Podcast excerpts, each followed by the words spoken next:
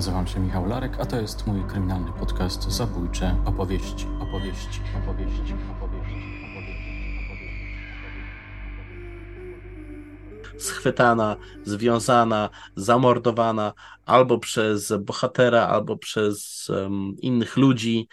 I mamy po prostu auto fixation. Zamykamy się w kółko, z którego nie ma wyjścia, bo Schaefer zamiast kontynuować dalej tę historię, wraca i opisuje coraz bardziej ohydniejszy szczegół. E, opisuje sposób gwałcenia, sposób mordu, sposób wypruwania flaków, powracanie do ciała, jak ciało pęcznieje od smrodu,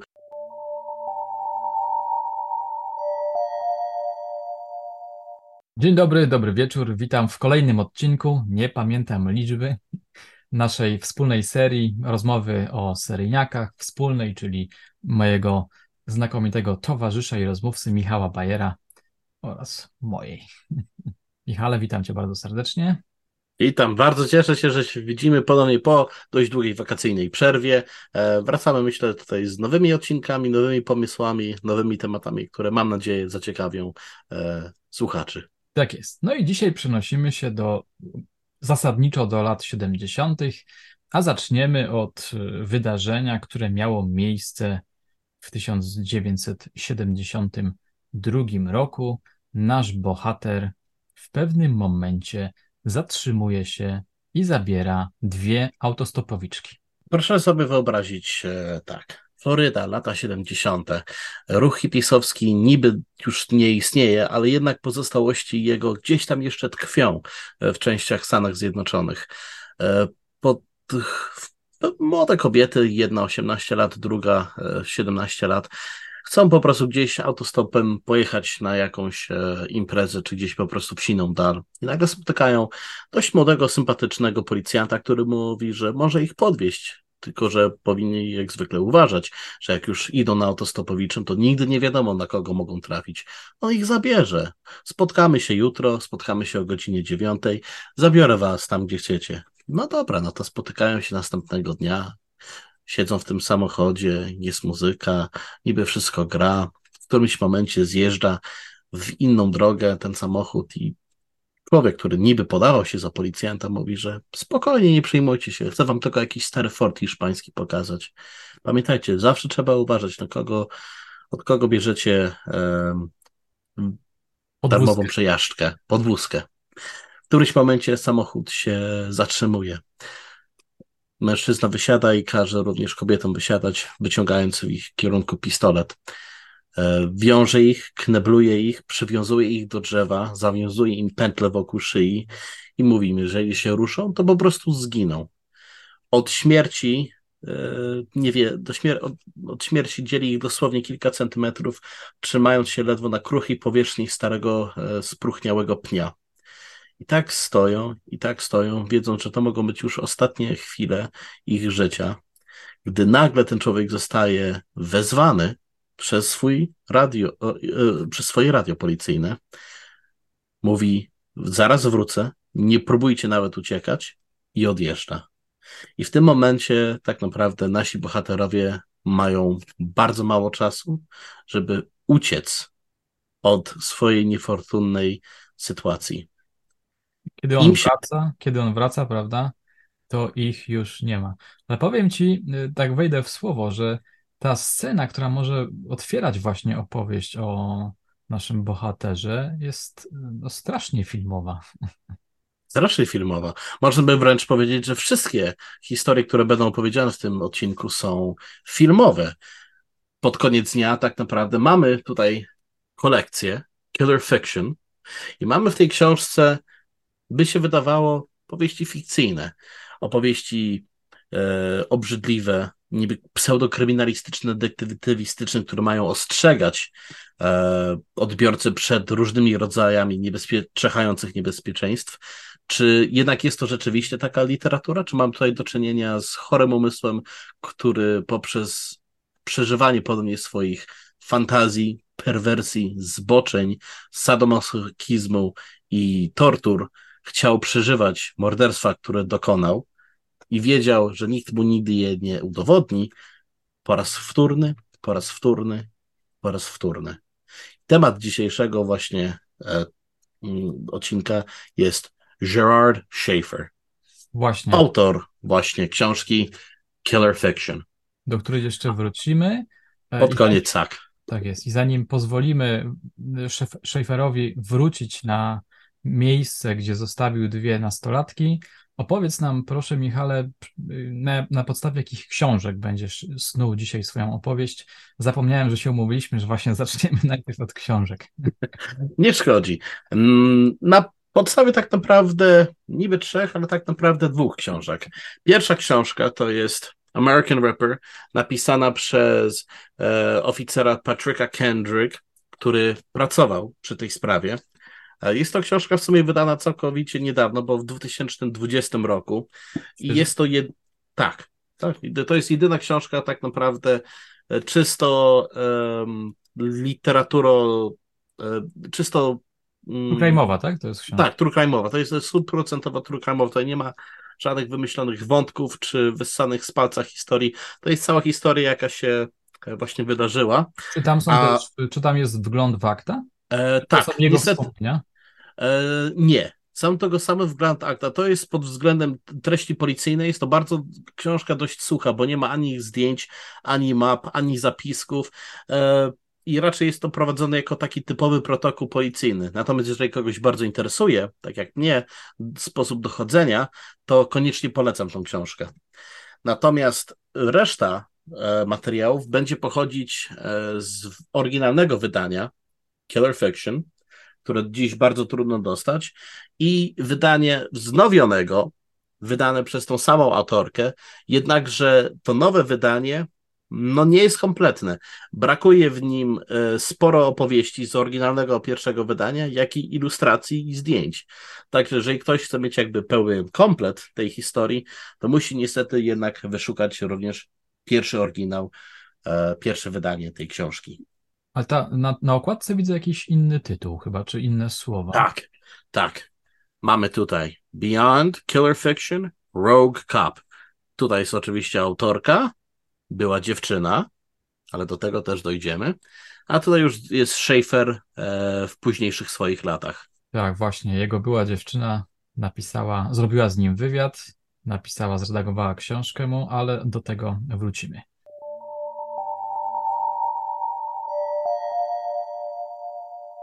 Ok, czyli wracamy do czerwca 21 czerwca 1972 roku.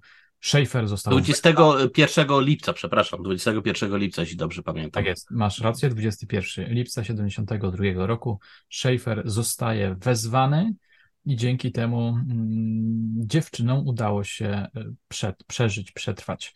Czyli on wraca na to miejsce, gdzie je zostawił, no i okazuje się, że ich nie ma.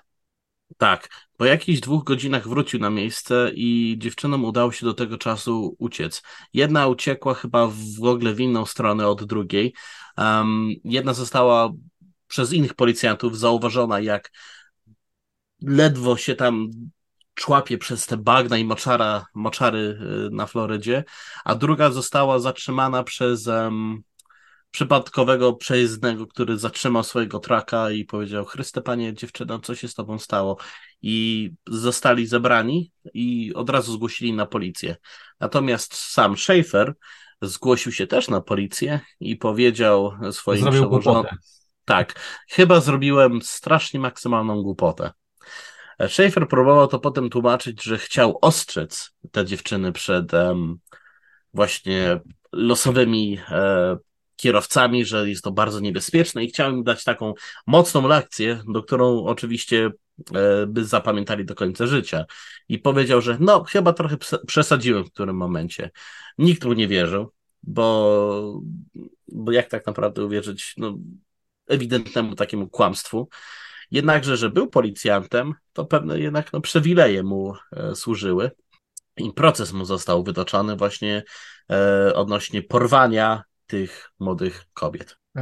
Co się działo na tym procesie? E, podczas tego procesu um, udowodniono mu winę. Przyznał się również e, bez większego e, awanturowania. Udowodniono mu winę, ale nie polegającą na próbie zabójstwa, prawda? Tak, tak. Jedynie na porwaniu. bo do, do żadnego zabójstwa nie doszło. No i oczywiście wiadomo, ale policja była raczej... zabójstwa, my to dzisiaj tak. wiemy, ale sąd nie, nie miał takiego oskarżenia, tak? Nie wniósł takiego oskarżenia. Nie miał, nie wniósł takiego oskarżenia. Proszę też pamiętać, że policja w tamtych czasach była, no i do dziś tak naprawdę była bardzo dobrze um, kryta. E, także jeżeli ktoś z swoich um, dokonał coś, czego nie powinienem, to trzeba było to jakoś tak cichutku e, zamieść pod dywan, nie daj Boże, coś by się tutaj wykazało. Trzeba zawsze, jak wiadomo, chronić swoich, nawet w najgorszych przypadkach. A że tutaj rzeczywiście nie doszło do żadnego przelewu krwi, do żadnej zbrodni uznali, no dobra, mamy tutaj po prostu do czynienia z jakimś dziwakiem i trzeba, no, po łapie mu trochę dać. I rzeczywiście po łapie mu dali, bo został skazany na rok więzienia, mógł się starać o przedwczesne wypuszczenie za, w ciągu 6 miesięcy, więc jest to wyrok raczej dość śmieszny, jeśli porównać y, z jego prawdziwym zamiarem. Tak, zapłacił kaucję, e... prawda? Tak, wyszedł od razu też, y, skazał, y, nawet pozwolili mu pójść do więzienia po świętach, czyli mógł święta spędzić ze swoją drugą wtedy żoną, a sąd, który go skazał, tutaj parafrazuję trochę oczywiście, przepraszam tutaj za język, powiedział, że szczyt pańskiego debilizmu i e, czynu, którego się pan dokonał, przekracza wszelkie moje wyobrażenia. Tak, no sąd był zszokowany. Sąd był jak najbardziej zszokowany. Jednak um, sam szokujący fakt jest taki, że pomiędzy procesem i czasem, gdy się stawił do odbycia swojej kary, e, Schaefer zamordował dwóch innych nastolatków. No właśnie, tutaj przenosimy się tak mniej więcej miesiąc później od e, spotkania e, Schaeffera z tamtymi dwiema dziewczynami. No i we wrześniu, pod koniec zdaje się września, Schaeffer spotyka kolejne dwie nastolatki. Siedemnastolatkę i szesnastolatkę. Tak. Susan Carol Place i Georgia Marie Jessup. E, jedna 17, druga 16 lat, jeśli dobrze pamiętam. E, I spotkali go przypadkowo, bo szli chyba do, tego, do tej samej nocnej szkoły, jeśli dobrze pamiętam, czy gdzieś się kręcili w okolicach tej właśnie nocnej szkoły. Oczywiście podał im fałszywe imię i nazwisko, mówił, że jest to akurat przyjezdnie i zaczął z nimi gadać, że niby tam zaczął podrywać, niby jakieś tam tematy mieli wspólne i zaproponował, może byśmy pojechali na przykład do Colorado czy do Meksyku, trochę muzyki posłuchać, na gitarze pograć i oczywiście młode kobiety się zgodziły, bo miał przed sobą wcale nie najgorzej wyglądającego młodego mężczyznę i gdy jedna z, z, dziewczyn powiedziała swojej mamie, co zamierza zrobić, e, mama nie była zachwycona tym pomysłem. Może tutaj Spo... wejdę ci w słowo, tak? bo warto chyba to jakby doprecyzować, że ona jakby znik, ta dziewczyna zniknęła, matka kiedy w pewnym momencie wróciła już do domu, to zobaczyła ją, jeśli dobrze zrozumiałem, w towarzystwie mm -hmm. właśnie Jerego Sheparda, Sheparda. Tak, tak, ona już zaczęła się pakować tak naprawdę na ten wyjazd i nagle mama przychodzi i mówi, ale zaraz o co tutaj chodzi, co się dzieje. E, spokojnie, mamo, mam tutaj takiego kolegę i nic tam złego nie będziemy robić. Próbuje oczywiście tutaj załagodzić sytuację, że niby wszystko jest ok, że wszystko dobrze. No i sam Jerry, oczywiście fałszywe imię, mówi, że proszę się, niech się pani nie martwi, nie mam tutaj żadnych niecnych zamiarów wobec pani córki, chcemy tylko pojechać, muzyki posłuchać, wybrać się na taką przejażdżkę trochę międzystanową. Um, jej ma, mamie od razu nie podobał się Jerry. Widziała, że no coś, coś po prostu nie gra. Nie gra z tym człowiekiem. Coś, coś, coś jej intuicja po prostu. No ale z łzami w oczach powiedziała, no, no dobrze, no już jak już chcesz jechać, no jak ja ciebie powstrzymam, no to, to jedź, tylko, tylko macie wrócić. E, jak trzeciego czy czwartego dnia nie dawała znaku z życia i się nigdy nie, pojawia, nigdzie nie pojawiła, zadzwoniła właśnie do tej koleżanki drugiej, która wiedziała, że też właśnie ma z nimi jechać. I ta druga koleżanka e, też się e, nigdy nie wstawiła z powrotem e, do... Do matki zadzwoniła. do matki, tak, tak. Przed wyjazdem warto też warto zaznaczyć, że mama, jej, jej, jej mama spojrzała samochód, na samochód, którym właśnie mieli niby podróżować i jechać do tego innego stanu. Zapamiętała rejestrację. Zapamiętała numer rejestracyjny. Wygląd samochodu, kolor, e, marka, e, rozmiar, no i sam numer, numer rejestracyjny. Problem tylko polegał na tym, że policja, gdy zaczęła szukać tego samochodu, nie potrafiła odnaleźć go. Okazało się, że taki samochód w ogóle nie istnieje, przynajmniej o takiej, e, o takich, o takich numerach rejestracyjnych w tym ich województwie. W tym ich województwie, podkreślam, do tego wątku jeszcze wrócimy. E, słuch o tych dziewczynach zaginął przez jakiś czas. I jeśli dobrze pamiętam, chyba ponad rok ich, e, rok ich szukano i przez ponad rok ich nie można było znaleźć, gdy przypadkowo dwóch mężczyzn, chyba ojciec i syn, przypadkowo tak. idąc lasem, natrafi, natrafili na dwa bardzo płytko e, wykopane groby um, i odnaleźli korpusy dziewczyn, oczywiście bez, um, bez głowy. Czaszek nigdy nie odnaleziono i wykopano właśnie dwa szkielety. Mhm.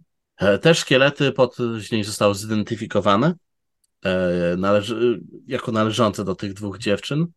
I policja w pewnym też momencie zrozumiała, że popełniła straszliwy błąd, ponieważ szukała numeru rejestracyjnego samochodu o numerze, 40, o numerze 4 w swoim województwie, ale źle zrobili, ponieważ powinni byli szukać w sąsiednim województwie, nie od numeru 4, tylko numer chyba 41 czy 47, nie pamiętam już dokładnie, jaki był numer rejestracyjny jego samochodu i dopiero wtedy udało im się natrafić na odpowiedni trop i tak znaleźć Schaeffera. Właśnie, tutaj chyba trzeba mm, zrobić taką uwagę, że te ciała zostały, szczątki zostały znalezione w kwietniu, Natomiast matka, Lucille Place, wykazała się bardzo dużą determinacją i, i w marcu w marcu, no właśnie to ona doprowadziła do tego, że zorientowano się w tej pomyłce y, rejestracji i namierzono prawdziwego mm, właściciela tego samochodu. Warto też y, chyba przypomnieć, popraw mnie, jeśli mam złe informacje, że właśnie w marcu kiedy matka objeżdżała ze swoim mężem okolice w poszukiwaniu córki, to ona wtedy też znalazła w mieszkaniu, w pokoju swojej córki list podpisany przez Jerego Sheparda. Tak, tak, odnalazła, odnalazła jak najbardziej. Um, Schaefer, jak się okazuje, był też e, jak nasz e, dawniej omawiany Albert Fish grafomanem, który uwielbiał pisać listy do swoich przeróżnych kochanek czy potencjalnych ofiar. E, I właśnie udało jej się odnaleźć właśnie w pokoju e, swojej córki list od Schaeffera. Tam był adres. Tam był adres i policja zjechała oczywiście od razu na ten adres i um, dowiedzieli się, że nie ma żadnego Jerry'ego tam zameldowanego, tylko jest jakiś Gerard Schaefer, który tam zamieszkuje. Wyważyła drzwi i weszła do środka.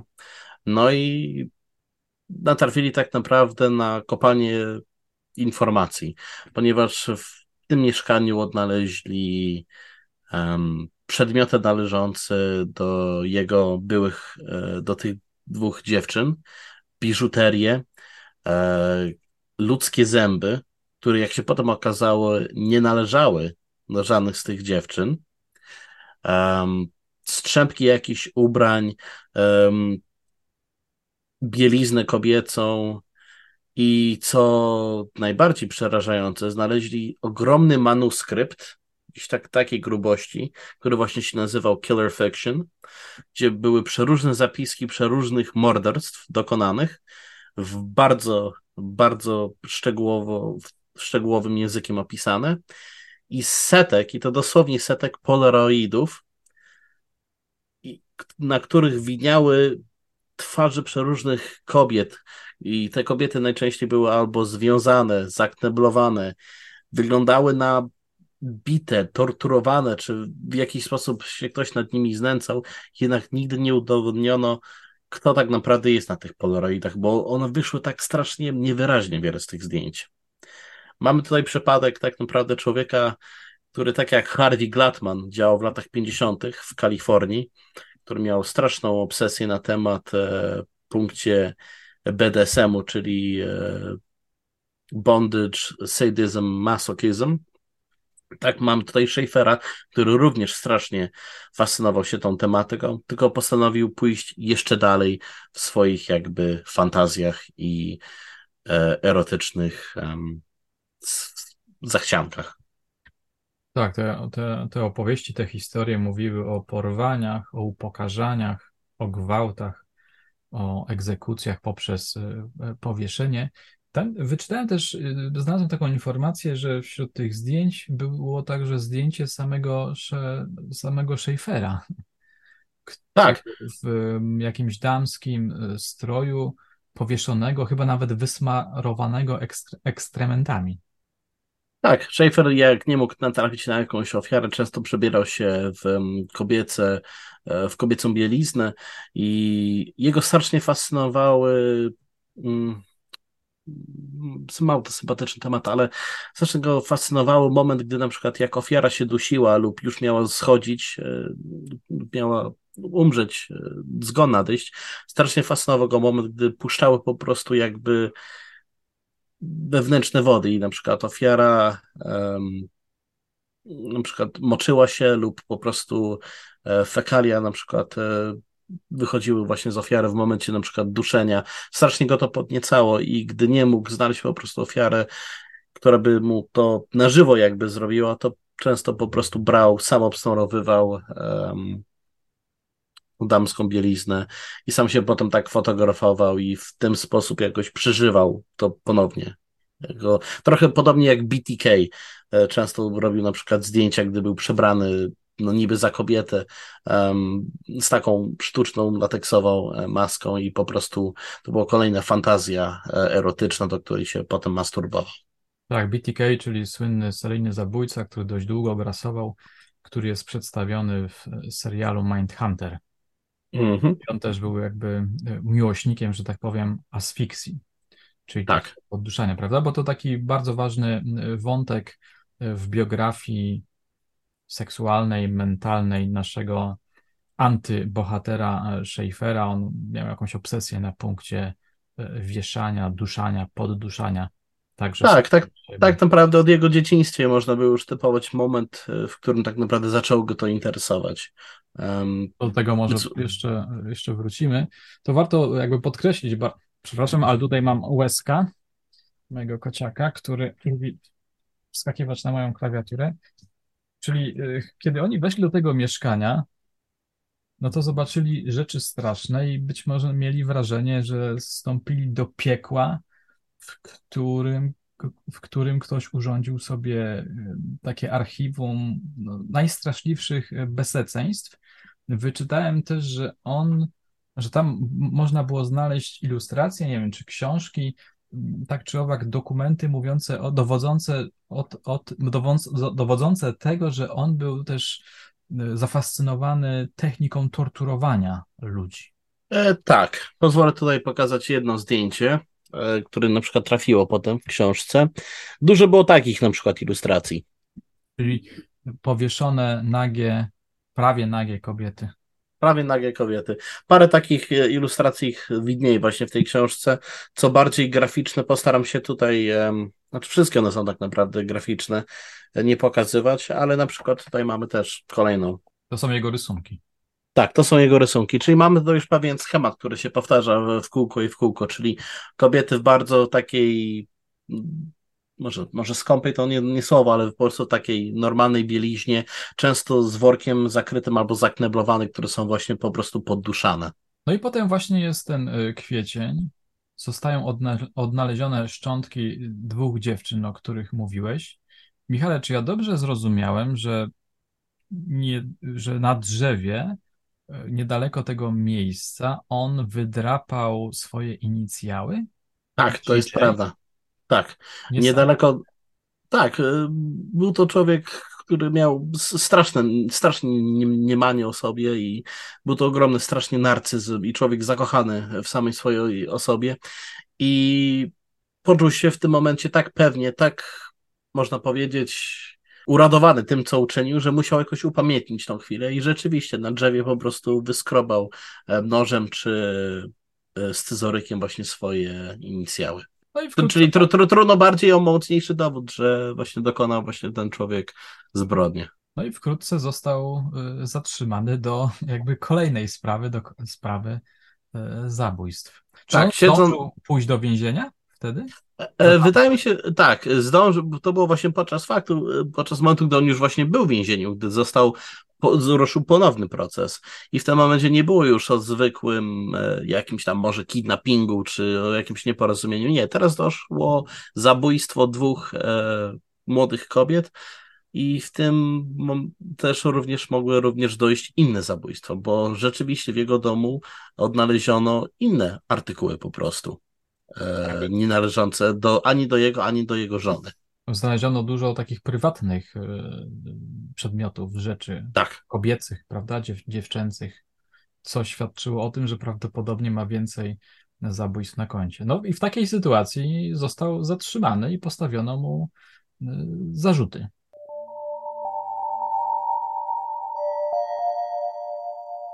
O dziwo, jego obrona nie wznosiła prośby o ułaskawienie albo na przykład zrozumienie, że jest niepoczytalny za swoje czyny. Najczęściej e, morderca, który jest w Stanach złapany z takim już, no, może nietypowymi morderstwami, widać, że są na tle seksualnym, to często stara się wprowadzić the insanity clause, czyli udowodnić, że mój, osoba, którą będę bronił, właśnie cierpi na jakieś schorzenie umysłowe i jest niepoczytalny.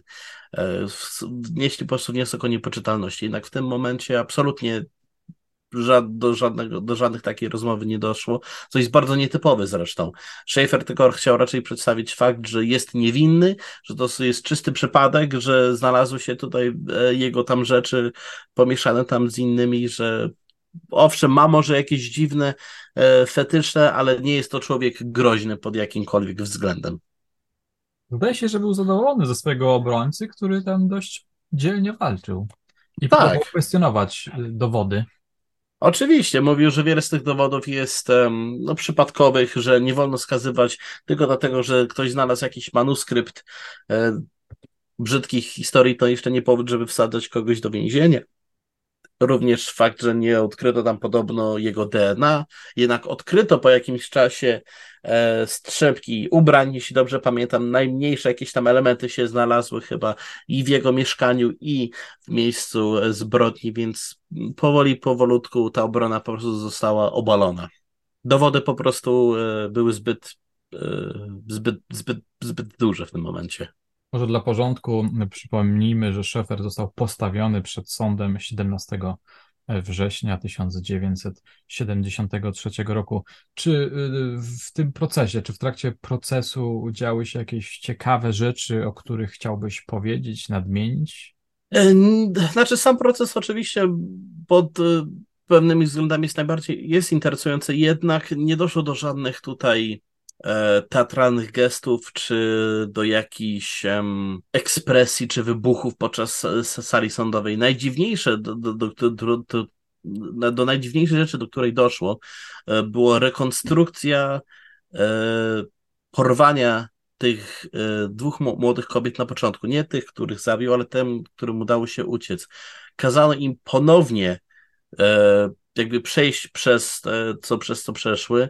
Musiały być tak samo związane, tak samo zakneblowane, tak samo z pętlą założoną na szyi. Oczywiście już nie stojąc i z, z, jeżeli, niby nie groziło już uderzenie, ale na przykład to było strasznie dziwne, że kazano ponownie e, ofiarom jakby przeżywać e, Niesamowite. to, to, taką traumę. To, to wydawałoby się, że dziwne, śmieszne, jakim prawem ponownie ofiara ma coś takiego przeżywać, no ale to, to był taki, taki jedy, jedyny taki element dziwny podczas całej tej sprawy. Sam Schaefer e, zachowywał się bardzo spokojnie, e, nie było, nie dochodziło do żadnych wybuchów na sali sądowej, więc Ale proces zachowywał raczej się jako- przebiegł.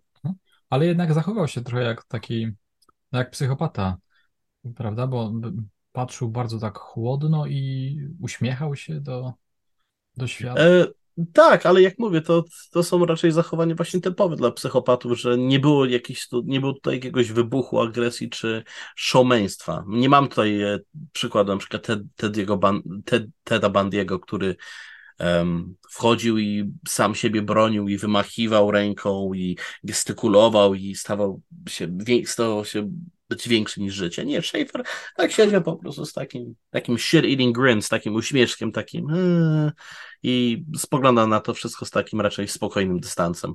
No i cóż, w pewnym momencie dochodzi do sytuacji, w której ławnicy zbierają się, żeby zadecydować, jaki wyrok Tak, przez prawie 6 godzin chyba dyskutowali, jeśli dobrze pamiętam, i wrócili z werdyktem winny i został skazany na dwa razy dożywocie mhm. za każde zabójstwo. Jak na to zareagował sam Schaefer?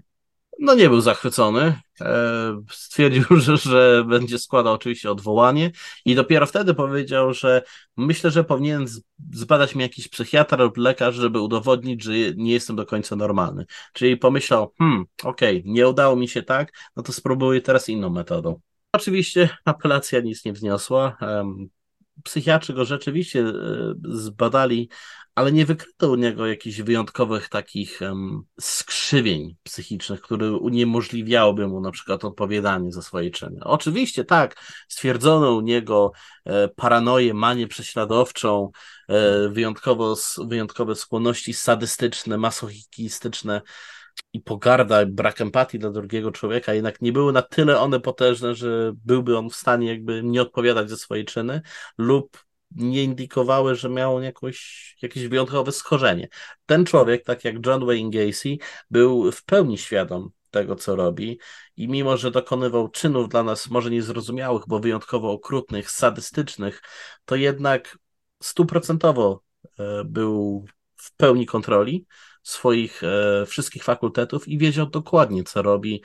Po prostu sam fakt, że mógł się znęcić nad kimś słabszym, zmusić, aby ta osoba wykonywała jego perwersyjne fantazje, to mu odczuwało po prostu, oddawało mu największą przyjemność i fakt, że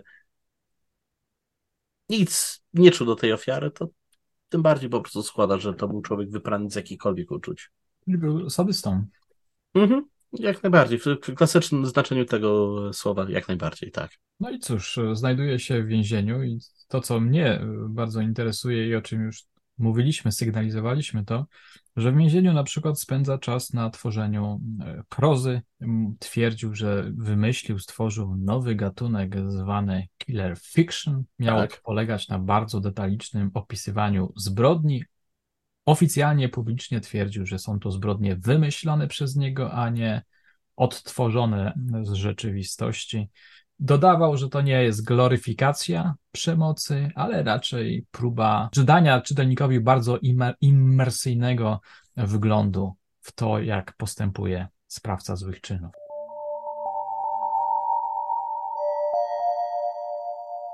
To idealna przykrywka, ponieważ e, jako, jako pisarz Schaefer nie sprawuje się jeszcze aż tak tragicznie, jeśli oczywiście musimy tutaj patrzeć, o, zapomnieć na chwilkę kim jest autor i patrzeć po prostu na same treści i słowo. E, wiele z jego opowieści mają coś w rodzaju gatunku noir czy crime, um, takie paperback thrillers, czyli nie jest to może jakaś ambitna literatura, ale widać, że miał jakąś smykałkę do pisania, pióra. I w którymś momencie czyta się to z takim zaciekawieniem i człowiek ma dość ciekawą historię przedstawioną ale tak jak Albert Fish, w którymś momencie Schaefer nie jest w stanie się powstrzymać i zahaczamy o punkt, gdy jakaś kobieta zostaje albo schwytana, związana, zamordowana, albo przez bohatera, albo przez um, innych ludzi i mamy po prostu oro fixation. Zamykamy się w kółko, z którego nie ma wyjścia, bo Schaefer zamiast kontynuować dalej tę historię, wraca i opisuje coraz bardziej ohydniejszy szczegół. E, opisuje sposób gwałcenia, sposób mordu, sposób wypruwania flaków, powracanie do ciała, jak ciało pęcznieje od smrodu, jak potem wraca i spuszcza się na przykład na to ciało już gnijącego szkieleta. Czyli w którymś momencie stryczek się po prostu włącza i już nie, nie mamy tutaj Schaeffera pisarza, tylko mamy Schaeffera e, zboczeńca, degenerata, erotomana, który wraca do swoich ulubionych e, tematów i zamyka się to po prostu w kółko, dopisuje jeszcze dwa zdania, żeby zakończyć historię i bum, i tak mniej więcej wygląda właśnie fikcja pana Schaeffera. I według ciebie było tak, że on pisząc prozę, jakby zanurzając się w tej prozie, tracąc kontrolę podczas pisania tej prozy, on próbował sobie zrekompensować to, czego już nie mógł robić, to znaczy czy pisanie prozy służyło mu do tego, żeby pozyskiwać przyjemność z mm, no, tych swoich fantazji? Myślę, że i to, i to. E, Schaefer na, co nie, jest, nie mu niestety nie udowodnione i dojdziemy do tego za chwilę czemu, nie udowodniono mu wiele zabójstw. E, Schaefer jest podejrzewany o minimum 9 zabójstw, e, jeśli nie, nie więcej. I sposób, w jakim się rozpisuje w tych swoich opowieściach, mamy, wiadomo, że mamy do czynienia z człowiekiem, który nie wziął to po prostu gdzieś tam z jakiejś gazety, czy nie wyssał to z palca. Nie. Mamy tutaj ewidentnie przedstawione sytuacje. Imiona oczywiście mogły być inne, lokacje mogły być inne, osoba mogła być inna, ale schemat pozostaje zawsze ten sam. Ten człowiek, pisząc tą swoją fikcję, przeżywał ponownie swoje zbrodnie dawało mu to jakąś satysfakcję i również sam fakt, że już był w więzieniu i nie mógł robić to, czego tak bardzo chciał, to też w pewnym sensie mógł powrócić my, myślami do tematu, którego lubił i zrobić no, lekką zmianę na ten temat. Bo tak naprawdę wiele z jego opowieści, nie mówię, że wszystkie, ale wiele z jego opowieści tak naprawdę można podzielić na pewne kategorie, że um, porwana kobieta jest e, torturowana, gwałcona i zabijana pod koniec. Um, twarze nieważne, imiona nieważne, schemat zawsze pozostaje ten sam.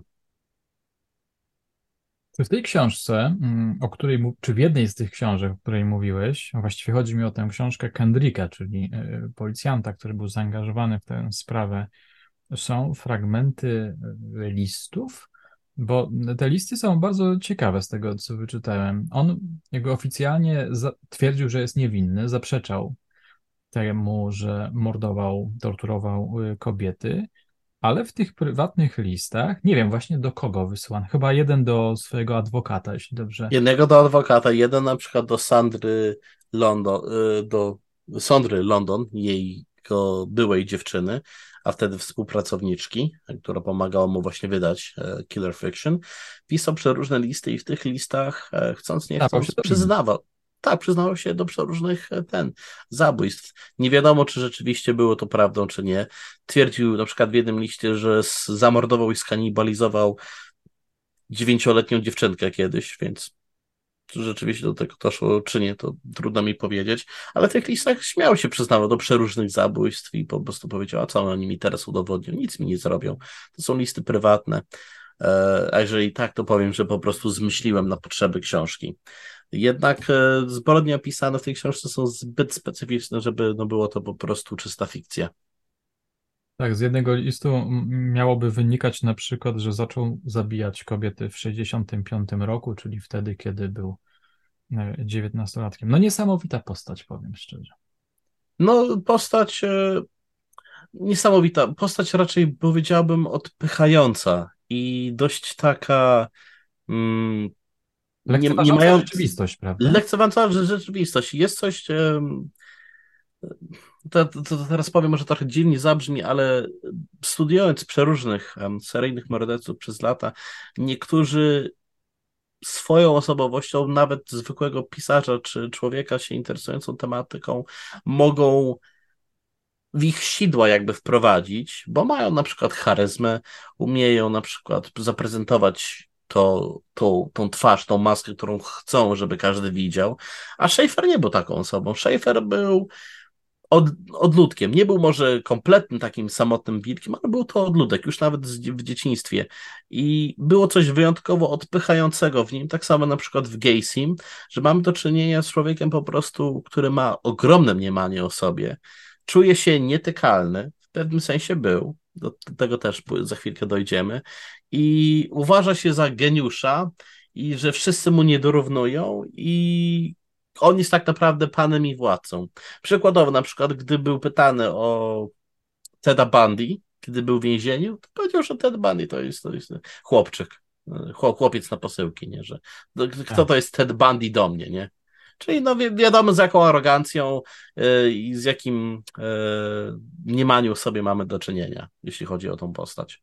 Też ciekawa jest, ciekawe jest jakby przywołanie jego fizyczności, bo ten, ten, ten, ten mężczyzna z tamtego czasu to jest taki, jak mówił jeden, mówił mój dziadek, taki pultasek, to jest taki pulchny e, chłopiec. Tak, tak, tak. Nie, nie był jakiś oszałamiająco ani piękny, ani ten, ale wiadomo, miał mniemanie o sobie i to mu, i to mu tak naprawdę wystarczyło. Um, żeby się cofnąć na chwilkę i opowiedzieć o coś ciekawsze o jego dzieciństwie. No właśnie, no właśnie, um, dzieciństwo. Gdzie tak naprawdę rozpoczęła się jego przygoda? No, był on najstarszy z trójki dzieci. Urodzili się w Wisconsin, potem jego rodzina przeprowadziła się do Florydy.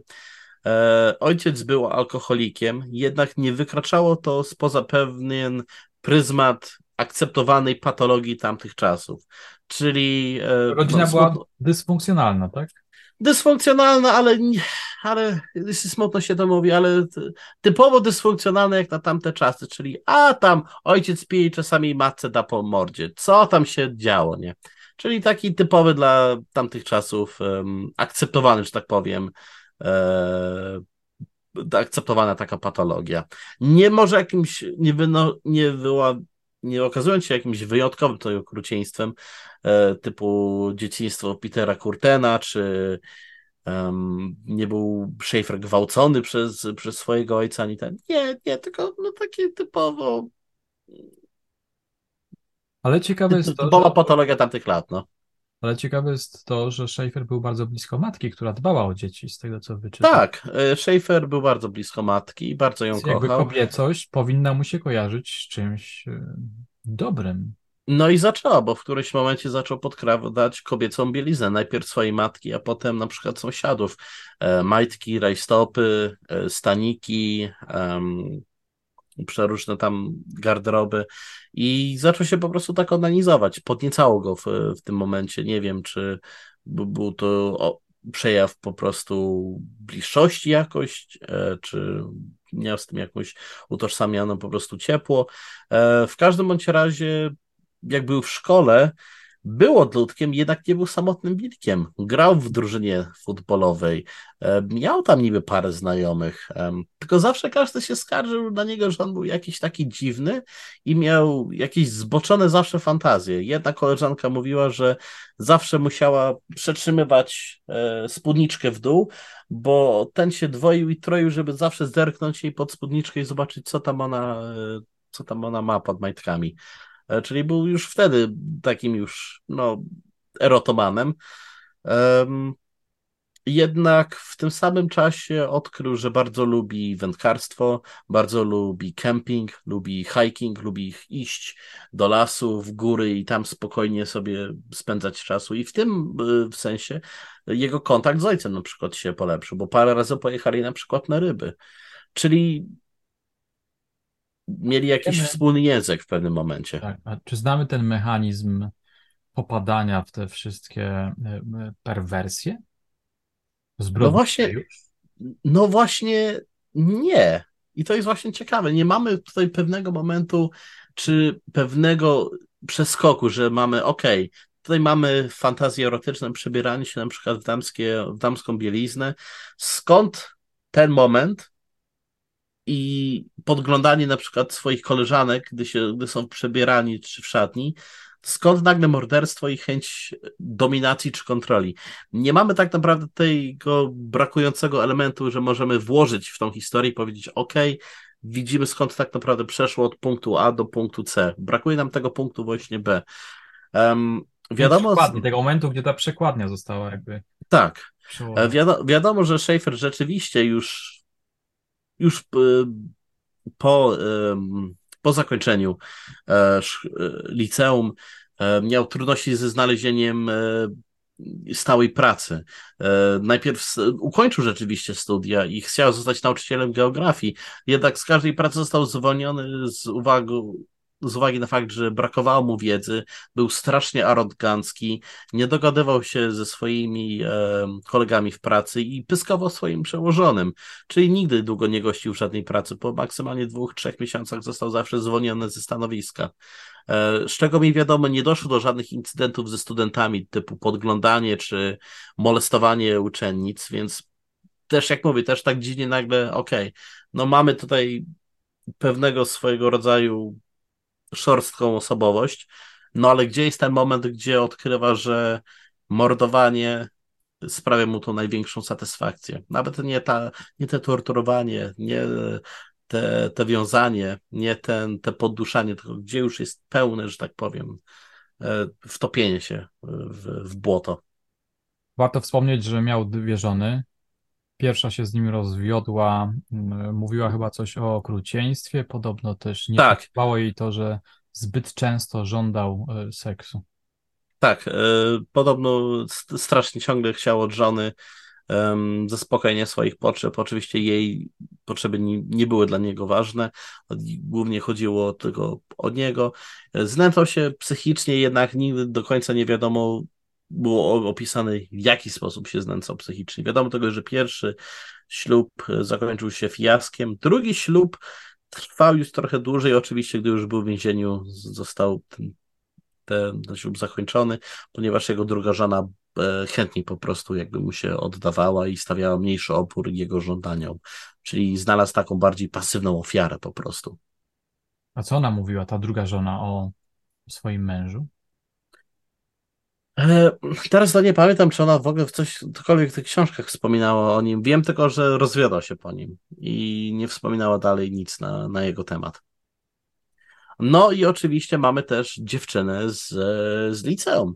E, Sandra, Sandra London, e, która z nim była na paru randkach i zerwała nim w końcu w którymś momencie, bo mm, był zbyt taki obcesowy, dotykał ją ciągle, taki a czyli jednak nie kontrolował siebie. Nie kontrolował, nie kontrolował się. Po, potem może już tak, e, w innych sytuacjach, ale wtedy jeszcze nie, jeszcze gdy był w liceum. I zerwała z nim po prostu. I gdy się dowiedziała, że jest w więzieniu, napisała do niego i odnowiła jakby z nim ten kontakt. Sandra do dziś e, żyje, ma nawet kanał na YouTube. E, wiem, że jakiś, jakiś wywiad z nią był całkiem niedawno. I ona próbowała wytłumaczyć, dlaczego w ogóle pomagała mu wydawać tą książkę, wydawać te jego opowieści.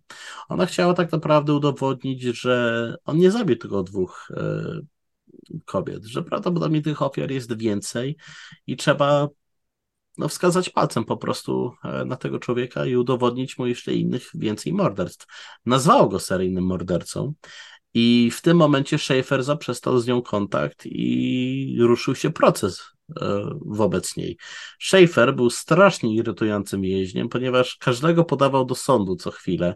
Jak tylko ktoś zainsynuował z pisarzy czy reporterów, że Schaefer jest seryjnym mordercą, on się wzburzał cały i ruszał proces o jakieś e, śmieszne pieniądze. Jedną osobę pozwał za prawie pół miliona dolarów, że tego, że go nazwała seryjnym mordercą. Oczywiście te wnioski zostały natychmiast wyrzucone do kosza, no ale wiadomo, zatruwał po prostu system, będąc no, wyjątkowo irytującym człowiekiem, który rzucał e, bezpodstawne, że tak powiem, oskarżenia o swoje dobre imię. Co oczywiście jest śmieszne, bo po tym prywatnych listach przyznawał się do wielu e, zabójstw, niby których niby dokonał.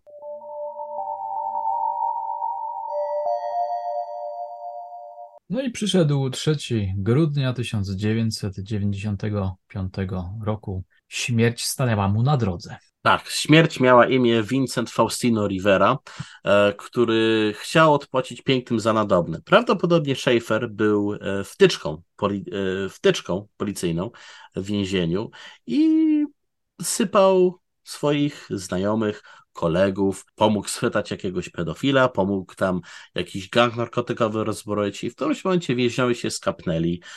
Parę razy został obrzucony fekaliami w jadalni, dwa razy chyba celą się uwano mu podpalić. I w końcu za którymś razem jakimś tam przełożony gangu, jakiegoś bardzo szanowany w więzieniu, jakaś wielka szycha, została chyba zabita i Schaefer był w, chyba za to odpowiedzialny tak naprawdę. Nie wiadomo do końca, czy był, czy nie, jednak postanowiono wymierzyć mu e, więzienną sprawiedliwość. E, ciało Schaeffera zostało odnalezione potem po paru godzinach. E, miał poderżnięte gardło, oko lewe chyba prawie całe wydłubane łyżką, jeśli dobrze pamiętam. Strasznie zmasakrowaną twarz, chyba 40 czy 30 uderzeń nożem. E, po prostu samosąd został zamordowany w bardzo wyjątkowo brutalny sposób. E, niektórzy może i powiedzą, że spotkał go taki koniec, na jaki zasługiwał. E, więzień, który go zabił, dopisano mu chyba kolejne dożywocie. To już było chyba jego trzecie czy czwarte, czyli tak czy siak nigdzie się nie wybierał z tego więzienia. E, chyba do dziś żyje, jeśli dobrze pamiętam.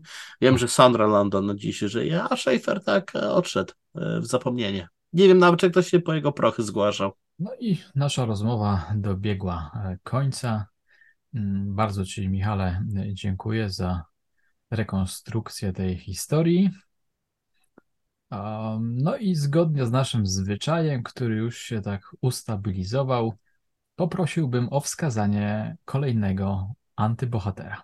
I skoro jesteśmy w tematyce książek, to myślę, że możemy zahaczyć o temat Denisa Nilsena, który napisał autobiografię i została wydana ona zresztą e, chyba dwa lata temu, więc kontynuując, że tak powiem, trend literacki, myślę, to będzie nasza następna rozmowa. Dziękuję bardzo za rozmowę i do usłyszenia kolejnym odcinku. Do usłyszenia.